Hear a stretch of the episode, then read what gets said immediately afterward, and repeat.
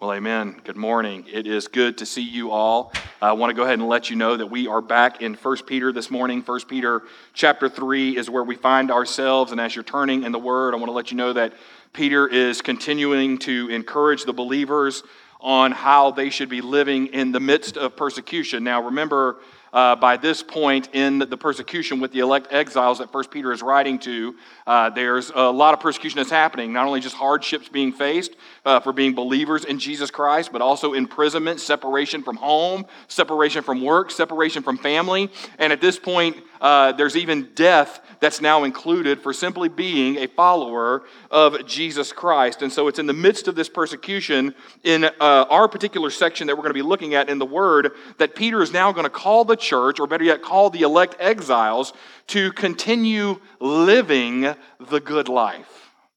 Now, before we dive into this text this morning, we have to ask ourselves what does a good life look like?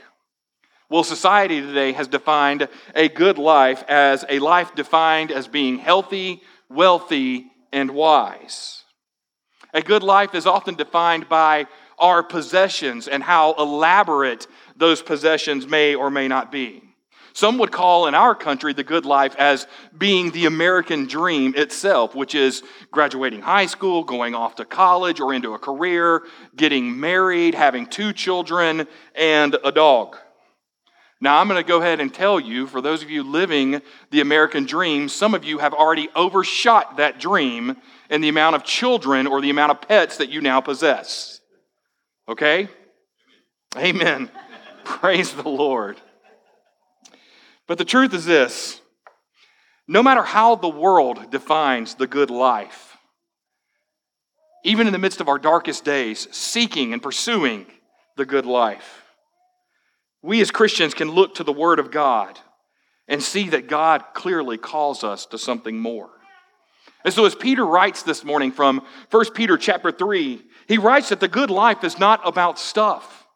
The good life is not about pursuing some sort of dream. The good life is not about the accolades or the accomplishments that we achieve, but rather it's found in how you live. It's found in your own characteristics and your own qualities and your own personality traits. It's found in how you, your life, and your words impact and affect those around you. So let's jump into our text this morning and see how Peter himself defines the good life for the elect exile. So if you have your Bibles, and I hope you do, I would encourage you to join me in 1 Peter chapter 3. We are going to begin reading in verse 8. Now, once you have found your place in the Word of God, if you can and you are able, I would invite you now to stand in honor of the reading of the Word. Now, again, this is Peter writing. In 1 Peter chapter 3, beginning in verse 8, he writes, Finally, all of you, have unity of mind, sympathy, brotherly love, a tender heart, and a humble mind.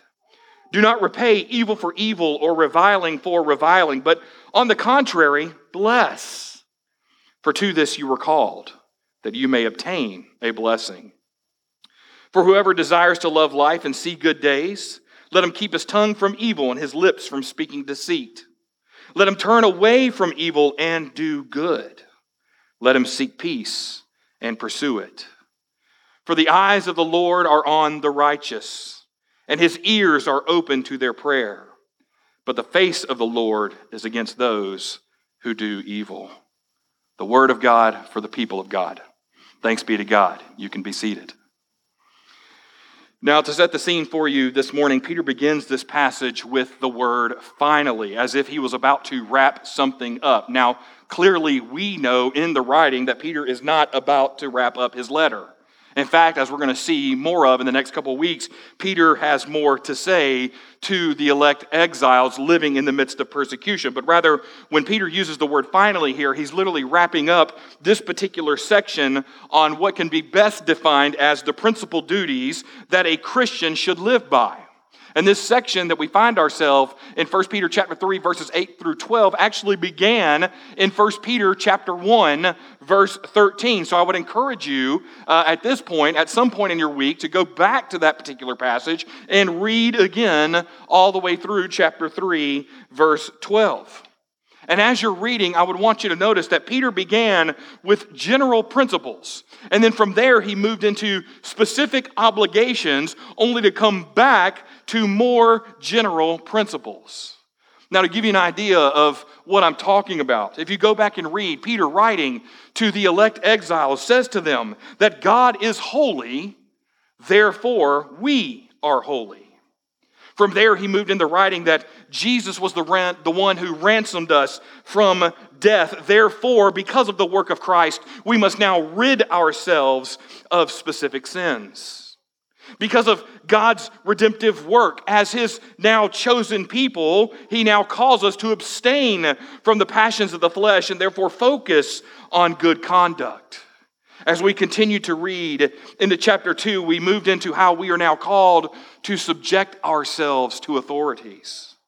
We saw that as servants, we are called to submit to masters, and we even saw and read as husbands and wives, we're called to submit to one another in mutual grace as well as mutual honor.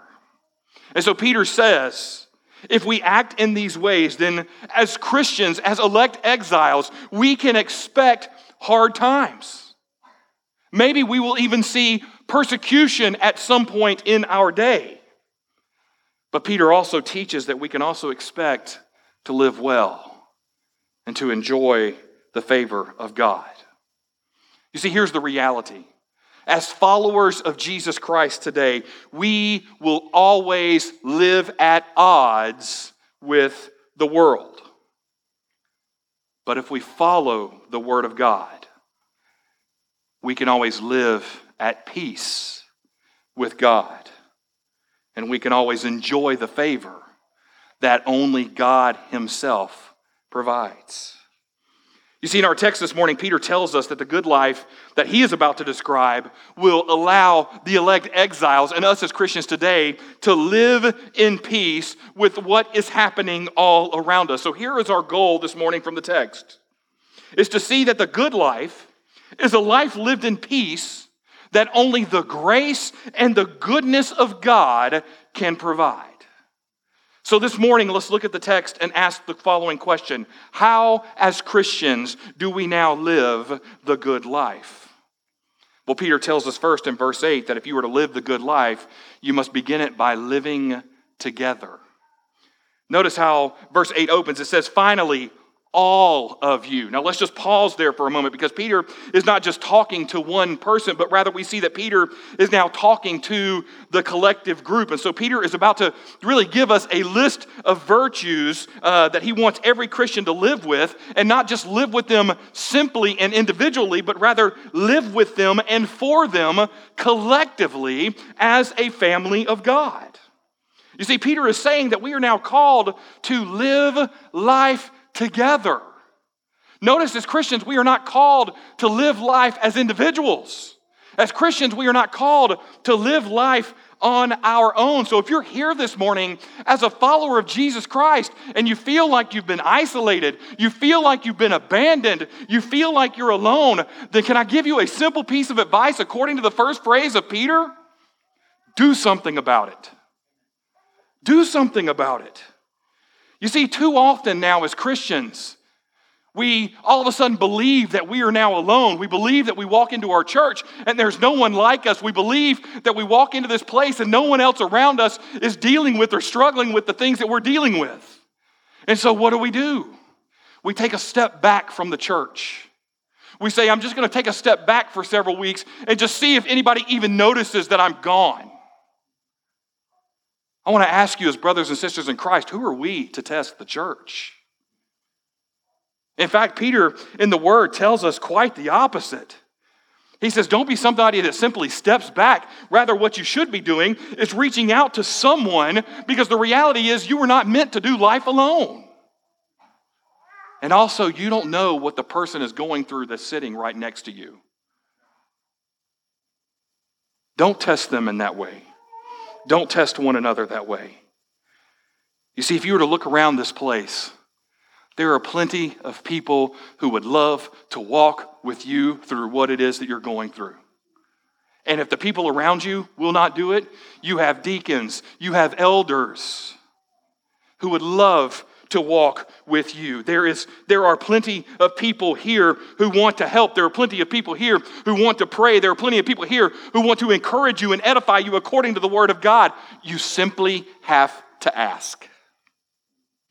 Now, moving from there in our text, Peter says, All of you have unity of mind, sympathy, brotherly love, a tender heart, and a humble mind.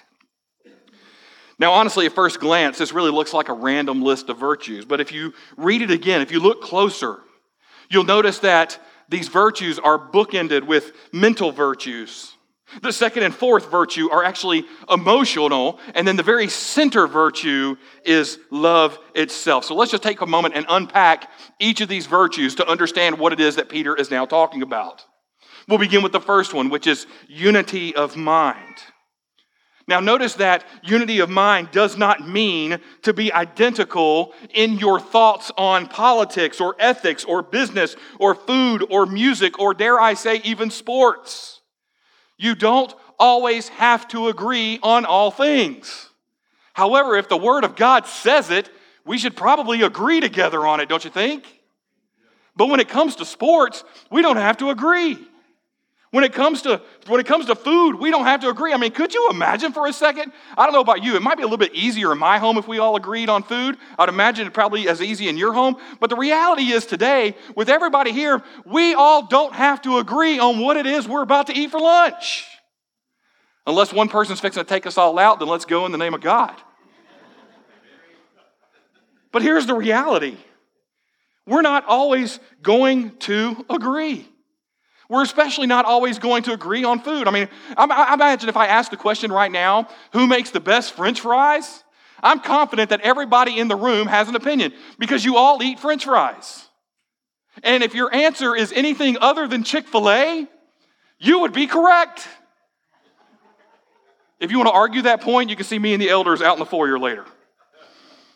Unless they think Chick fil A is the best fries, then we can talk about it. But the reality is this when Peter talks about unity of mind, he's talking about being agreeable. He's talking about being sensitive to, to one another's concerns. You see, unity of the mind is birthed from relationships. Unity of the mind comes from respectful dialogue with one another. Unity of the mind comes when we gather for common causes. And for here at Southside Baptist Church, we gather to teach the word faithfully and to love others boldly. On these things that we can agree. The next virtue that we see is the word sympathy. Or better yet, the ability to understand and feel what another person feels, whether in joy or in sorrow. Now, the reality is sometimes in sympathy, we can also act. However, this does not mean to become the attacker for someone who feels that they have now been wounded. In fact, Paul, in writing to Romans, in Romans chapter 12, verse 15, says this Rejoice with those who rejoice, and weep with those who weep. You see, Paul, along with Peter, would affirm that we can celebrate in celebrations. Christian, it's okay to celebrate. But at the same time, we can weep with those who weep. And if we are to respond, then let's respond like Jesus Christ, who sympathized with us in our battle against evil. And thus he acted by defeating Satan. He acted by defeating sin. He acted by defeating the powers of evil. He felt with us and then acted for us in a way that God and God alone was glorified. So, Christians, can I tell you, when you gather with people who weep, hear them, pray with them, encourage them.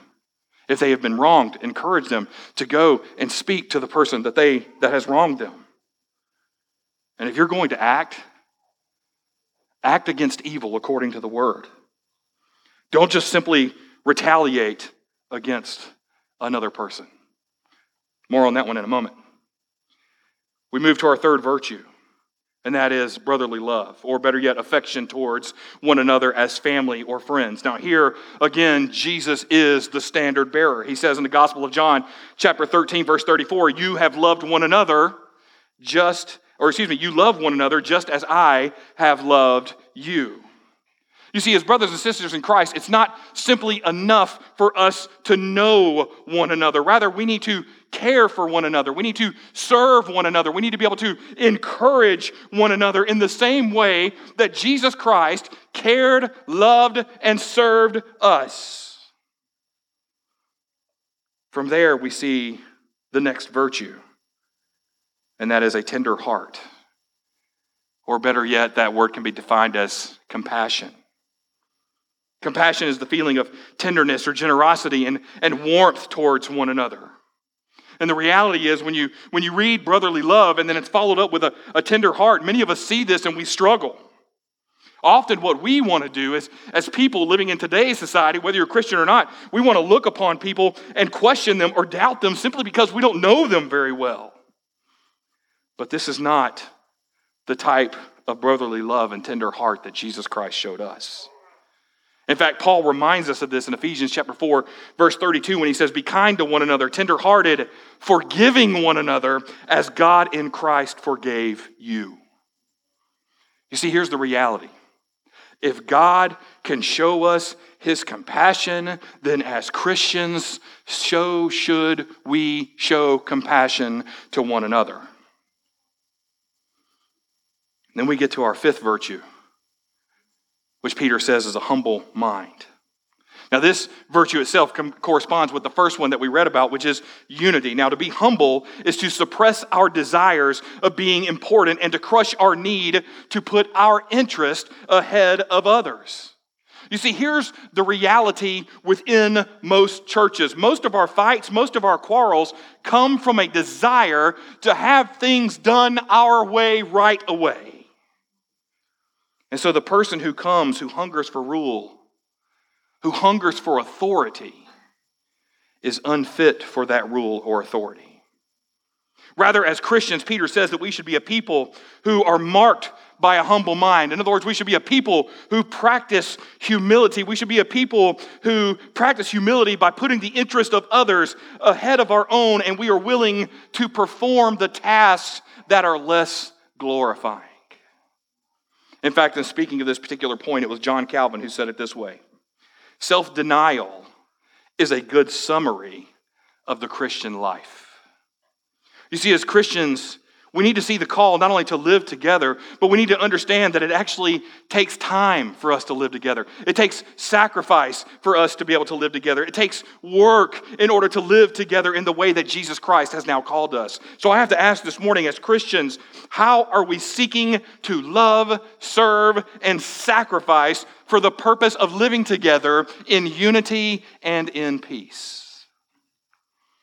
Next, we'll see Peter tell us that the good life not only involves living together, but in order to have the good life, you need to avoid evil. Notice in verse 9 and 10, Peter writes, Do not repay evil for evil or reviling for reviling, but on the contrary, bless for to this you were called that you may obtain a blessing. Now, Peter presents a contrasting command to what it is that he has said in verse 8. Notice, notice that what Peter is saying this morning is, is the opposite of love is not just hate itself, but rather the opposite of love is mean spirited justice.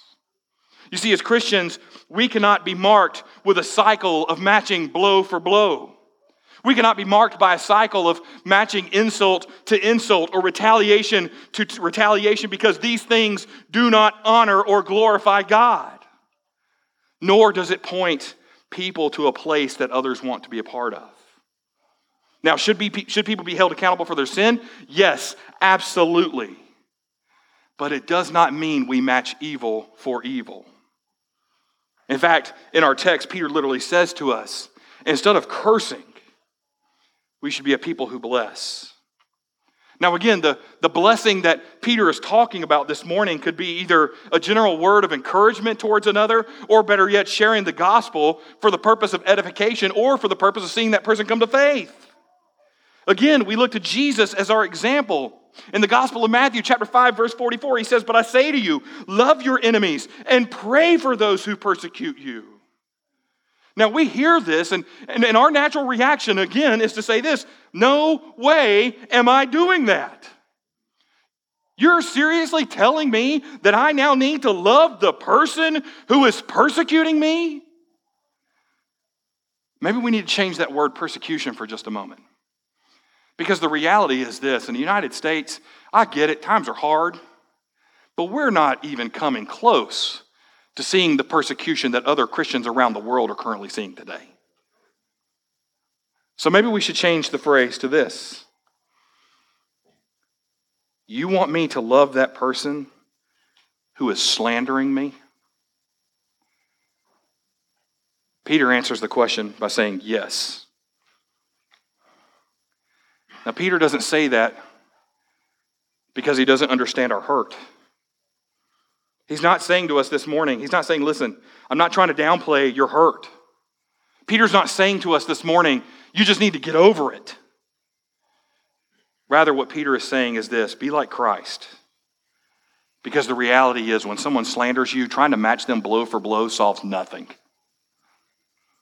Trying to match someone insult for insult does nothing. Trying to match someone retaliation for retaliation, all it does is begin to rip apart the fabric that makes up the family of God. So if you're going to do anything, speak truth, pray for those who persecute, and ultimately stay focused on the glory of God and what it is that He's called you to. You see, Peter knows that what he had just written is quite the opposite of human nature. You know, the reality is this there are some people in this world, some people who, who even profess Christianity, who take delight at feeling wounded. They take delight in, in being victims. They take delight in playing the blame game, even if there has been no real harm done. And yet, it's these same people who have no problem launching character attacks or slander against other Christians. And so Peter literally tells us in avoiding evil, he says, listen, don't, don't get involved in that mess. Don't even, don't even get an ear to it because it will only bring you down. But notice what Peter does say. He gives an out. He says this remember the gospel. Or better yet, he says to bless. Remember the, the blessing, which is eternal life in Christ Jesus, a life that is to come with Him in eternity for all of eternity. Do not lose sight as a Christian of what the goal is for every believer. So if you're here today and you're struggling with avoiding evil, people have hurt you, have cut you with words, and you're ready to fight Peter says, Listen, I hear you, but avoid it. Avoid evil.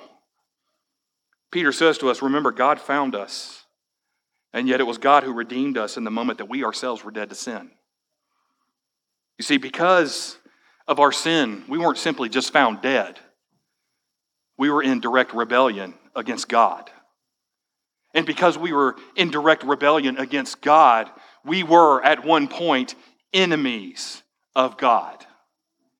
And yet it was God who, in his infinite grace and mercy and wisdom and love, looked upon those of us sick in our sin state dead in defiance against God, as enemies of God, sent his Son, our Lord and Savior, Jesus Christ, to die the death that we deserved, so that we could be reunited with him in eternity. In eternity. That was the atoning work of Jesus Christ. That is what the blood of Christ has bought for us.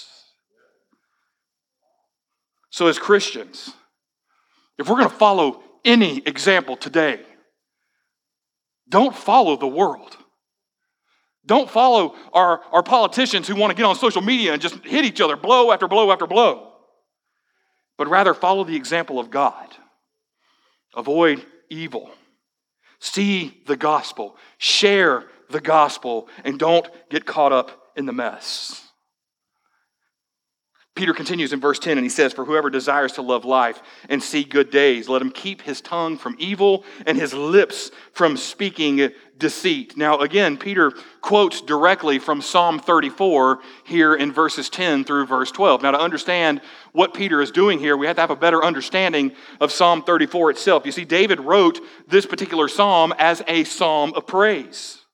He wanted to, to move the people from, from praising God to all of a sudden having a healthy fear or a healthy awe and wonder of who the Lord is. So when you read Psalm 34, it actually works well with Peter's point of living the good life and avoiding evil. Because here's what Peter's saying He's saying, listen, Peter believed discipleship, knowing the Word of God would lead people to God honoring counsel that would ultimately lead people to minimize their troubles and their hardships. Let me simplify that a little more. Knowing the Word of God, being discipled according to the Word of God. I'm not talking about another Bible study here. Being discipled, doing life together according to the Word of God will ultimately point you to God honoring counsel and minimize the troubles and the hardships you are feeling. Now, you may ask, how is that even possible? Because when we are in God honoring relationships and when we are staying close to the Word of God, it keeps our troubles and hardships in proper perspective. Now, notice this about Peter. He uses the word life, he literally means life on earth. He then uses the phrase good days, meant happiness. So, notice what Peter was saying. Peter was calling the elect exiles to put persecution in proper perspective when it comes to the providential plan of God. In other words, God does not cease to be sovereign in the midst of our sorrow. Peter literally commands that if you want to see good days, then avoid speaking evil. If you want to see good days, then do the things that facilitate peace. If you want good days, then you need good relationships, which means as Christians, we must learn to control our tongue. Now, coming back to the text, Peter mentions evil and deceit in speaking of our words. You see, here Peter tells the exiles to avoid all speech that Scripture speaks against. And we see this list given to us multiple times by Paul. In fact, he, calls this list, uh, just to name a few of them, he says, avoid things like gossip and slander, boasting and bragging, lying and making false promises, and even rudeness itself. So Peter here, by going back and quoting the word of God, now's the church, tells the church that as Christians, we should be better than these things. We really should. I mean, just think about that for a moment. We hear people slander the church all the time, and I got to ask the question as Christians who love one another, why can't we look at these folks and simply say to them, hey, as a follower of Jesus Christ, you were called to be better than that? Stop. You see, as Christians, if we desire the good life, then we have to avoid evil. As Christians who desire the good life, we have to avoid evil talk and not just elude it or run from it like we're trying to be evasive, saying, hey, this stuff that's happening, it doesn't affect me at all. But rather, Peter says, no, you need to avoid it. In fact, you need to be willing to put evil to death altogether. And know this about Peter this command from Peter includes the way that we speak of people and the way we speak to people. So I got to ask this morning as Christians do we seek to avoid evil? Do our words reflect our desire to avoid evil and our desire to worship God? I mean, think about that question for a moment and remember what it was that James teaches us in James chapter 3 verse 10 when he says from the same mouth come blessing and cursing, my brothers, these things ought not to be so. My prayer is that the words of our mouth would be spoken in truth, spoken with grace, and spoken for the glory of God. So Peter answers the question how do we live with a good life? Or how do we live the good life? It starts with living together. Secondly, avoid evil. And then thirdly, finally, he says this to us seek peace. Seek peace. Look with me again in verses 11 and 12. Peter now turns his attention back on what it is that we should be pursuing. Verse 11 says, Let him turn away from evil and do good. Let him seek peace and pursue it. Now, if I were you, I'd probably underline that phrase or highlight that phrase, do good, uh, in the Bible here. Because this phrase of doing good actually appears 12 other times in the New Testament. And if you read 1st and 2nd Peter, six of those 12 times are found in Peter's letters. So when Peter's talking about doing good, he's literally referring to the outward and active aspect of Christian conduct. In other words, as Christians, we should be known for doing good, and not for the purpose of being seen or for the purpose of being praised, but rather so that the world will see the good that is being, that is being done and they would desire it for themselves. And they would want to turn away from evil. You see, here's what Peter's telling us this morning his truth. To do good is to bring good to all people. Give you an idea of what I'm talking about. We are a week removed from celebrating the overturning of Roe. That is a praise God moment as a Christian. As a Christian, if we celebrate with those who celebrate, this is a reason for celebrating. However, although this decision was good and something that we've been praying for for 50 years, there is still more good to be done. We can continue to support good with this decision. Do you know we have a we have a family or families that are considering adoption in our church? One way we can do good is by supporting them, praying for them, offering help to them, offering resources to them. We have families that are, that are praying and considering foster care at this point. A way we can do good for them is by praying for them, supporting them, offering resources to them, going to them and saying, What can we do to help? We have pregnancy crisis centers all around us, and we can do good by them as well, praying with them, supporting them, offering resources, which, man, by God's grace, I am so thankful. Shameless plug for our vacation Bible school this year. Praise God for Brianna and the family ministry team and for praying about what we should be doing for VBS. And man, talking about God's providential plan, how about the whole theme for VBS being the sanctity of life? That couldn't be more appropriate. Not coincidental, providential, better word. What I love about our VBS is we're going to get the opportunity to give supplies, to give resources that are not only going to go to the school, the local elementary school that we support, but it's also going to go to help several pregnancy centers that are all around us. So we have an opportunity, not just for our children to give, but as a church, we have an opportunity to give. And if that's not enough reason, then you should just give anyway to see your pastor get pied in the face. And if that's not enough reason, man, I'm just going to pray for you. I don't know what else to do. You see, here's the reality I want us to be Christians who show the world that we desire to do good for the glory of God. So I want us to show the world that we simply don't just talk about life, we support life. You see, when we do good and seek peace, we live well. When we do good and we seek peace, we will be a people who greet others warmly, and they will be encouraged to be with us.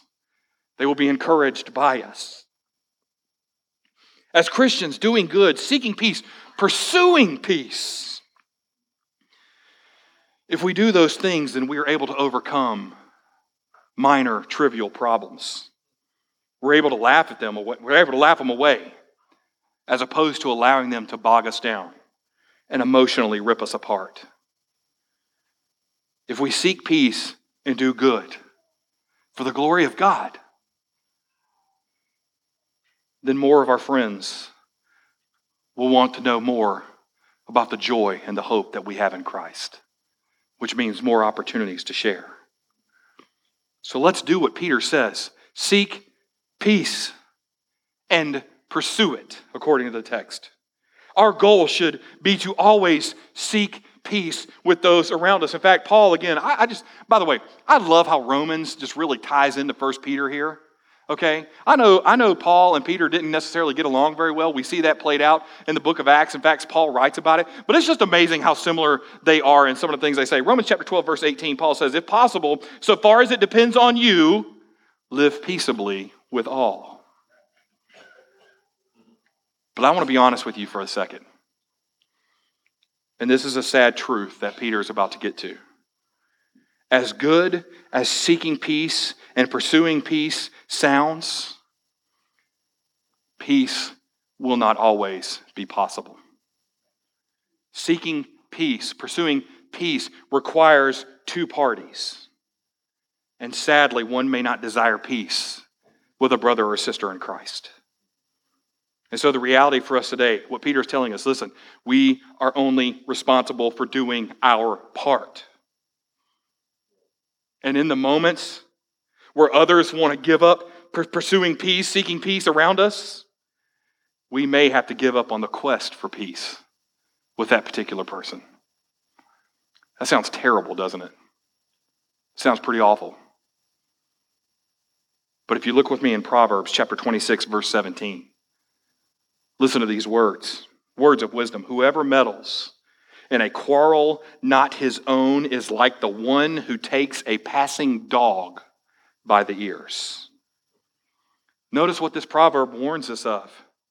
It says, Don't find yourself getting caught up in someone else's mess. If anything, listen to people. Yes, people, we get frustrated all the time. Listen to that frustration. Hear that frustration. Offer to pray for that person. Share the gospel with them. Remind them, hey, listen, I know this hurts, but the foundational truth is this as a Christian, you've got the good news of Jesus Christ. They may not want to hear it in that moment, but it still doesn't change the fact that whether or not it's true.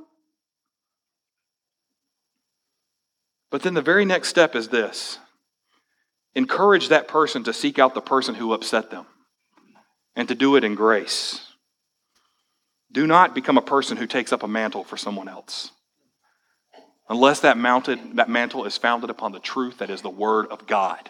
That is the mantle we take up. Why? Because, like Proverbs just said, there are just some dogs you don't want to grab by the ears. I can't think of a dog that you would want to grab by the ears. So don't borrow someone else's drama.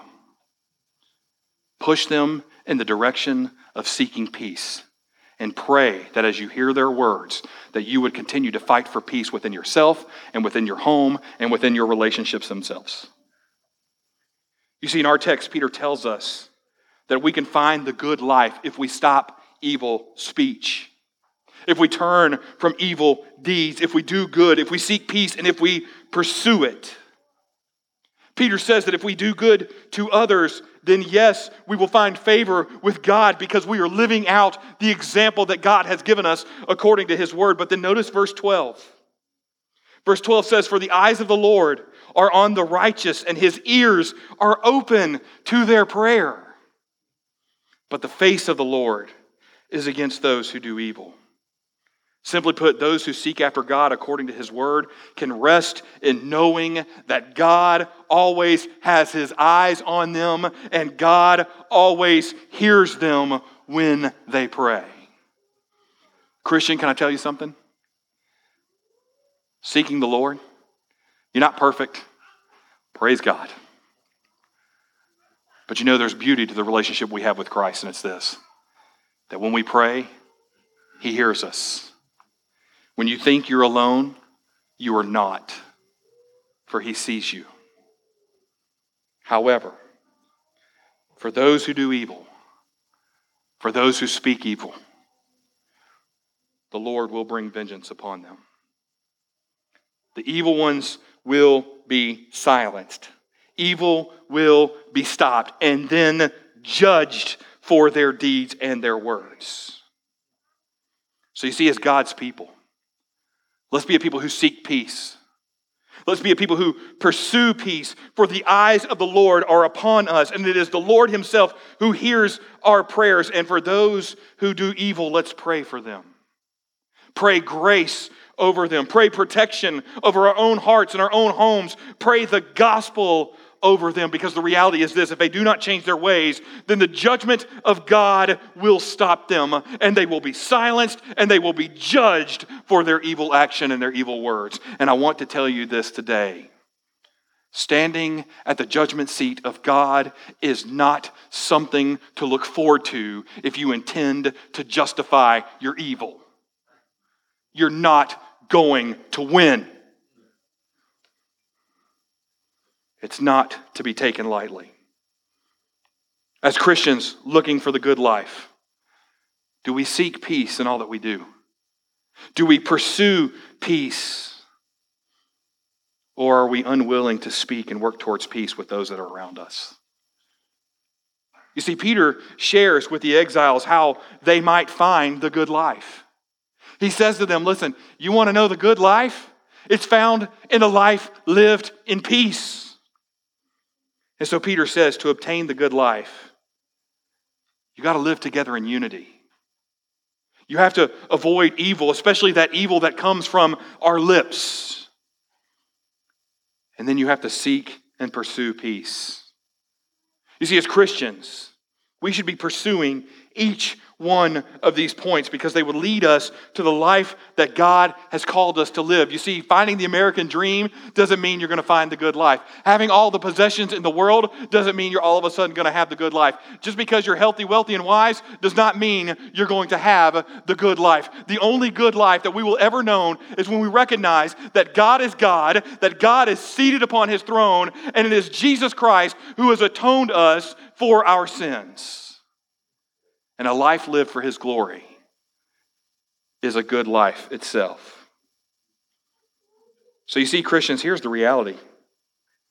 You may seek to do good and seek peace in all that you do, but as the elect exiles know, and Peter writes, you may still suffer for it.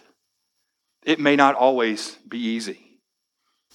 But when that suffering comes, man, let's be reminded of the assurance that we now have in Jesus Christ our Lord.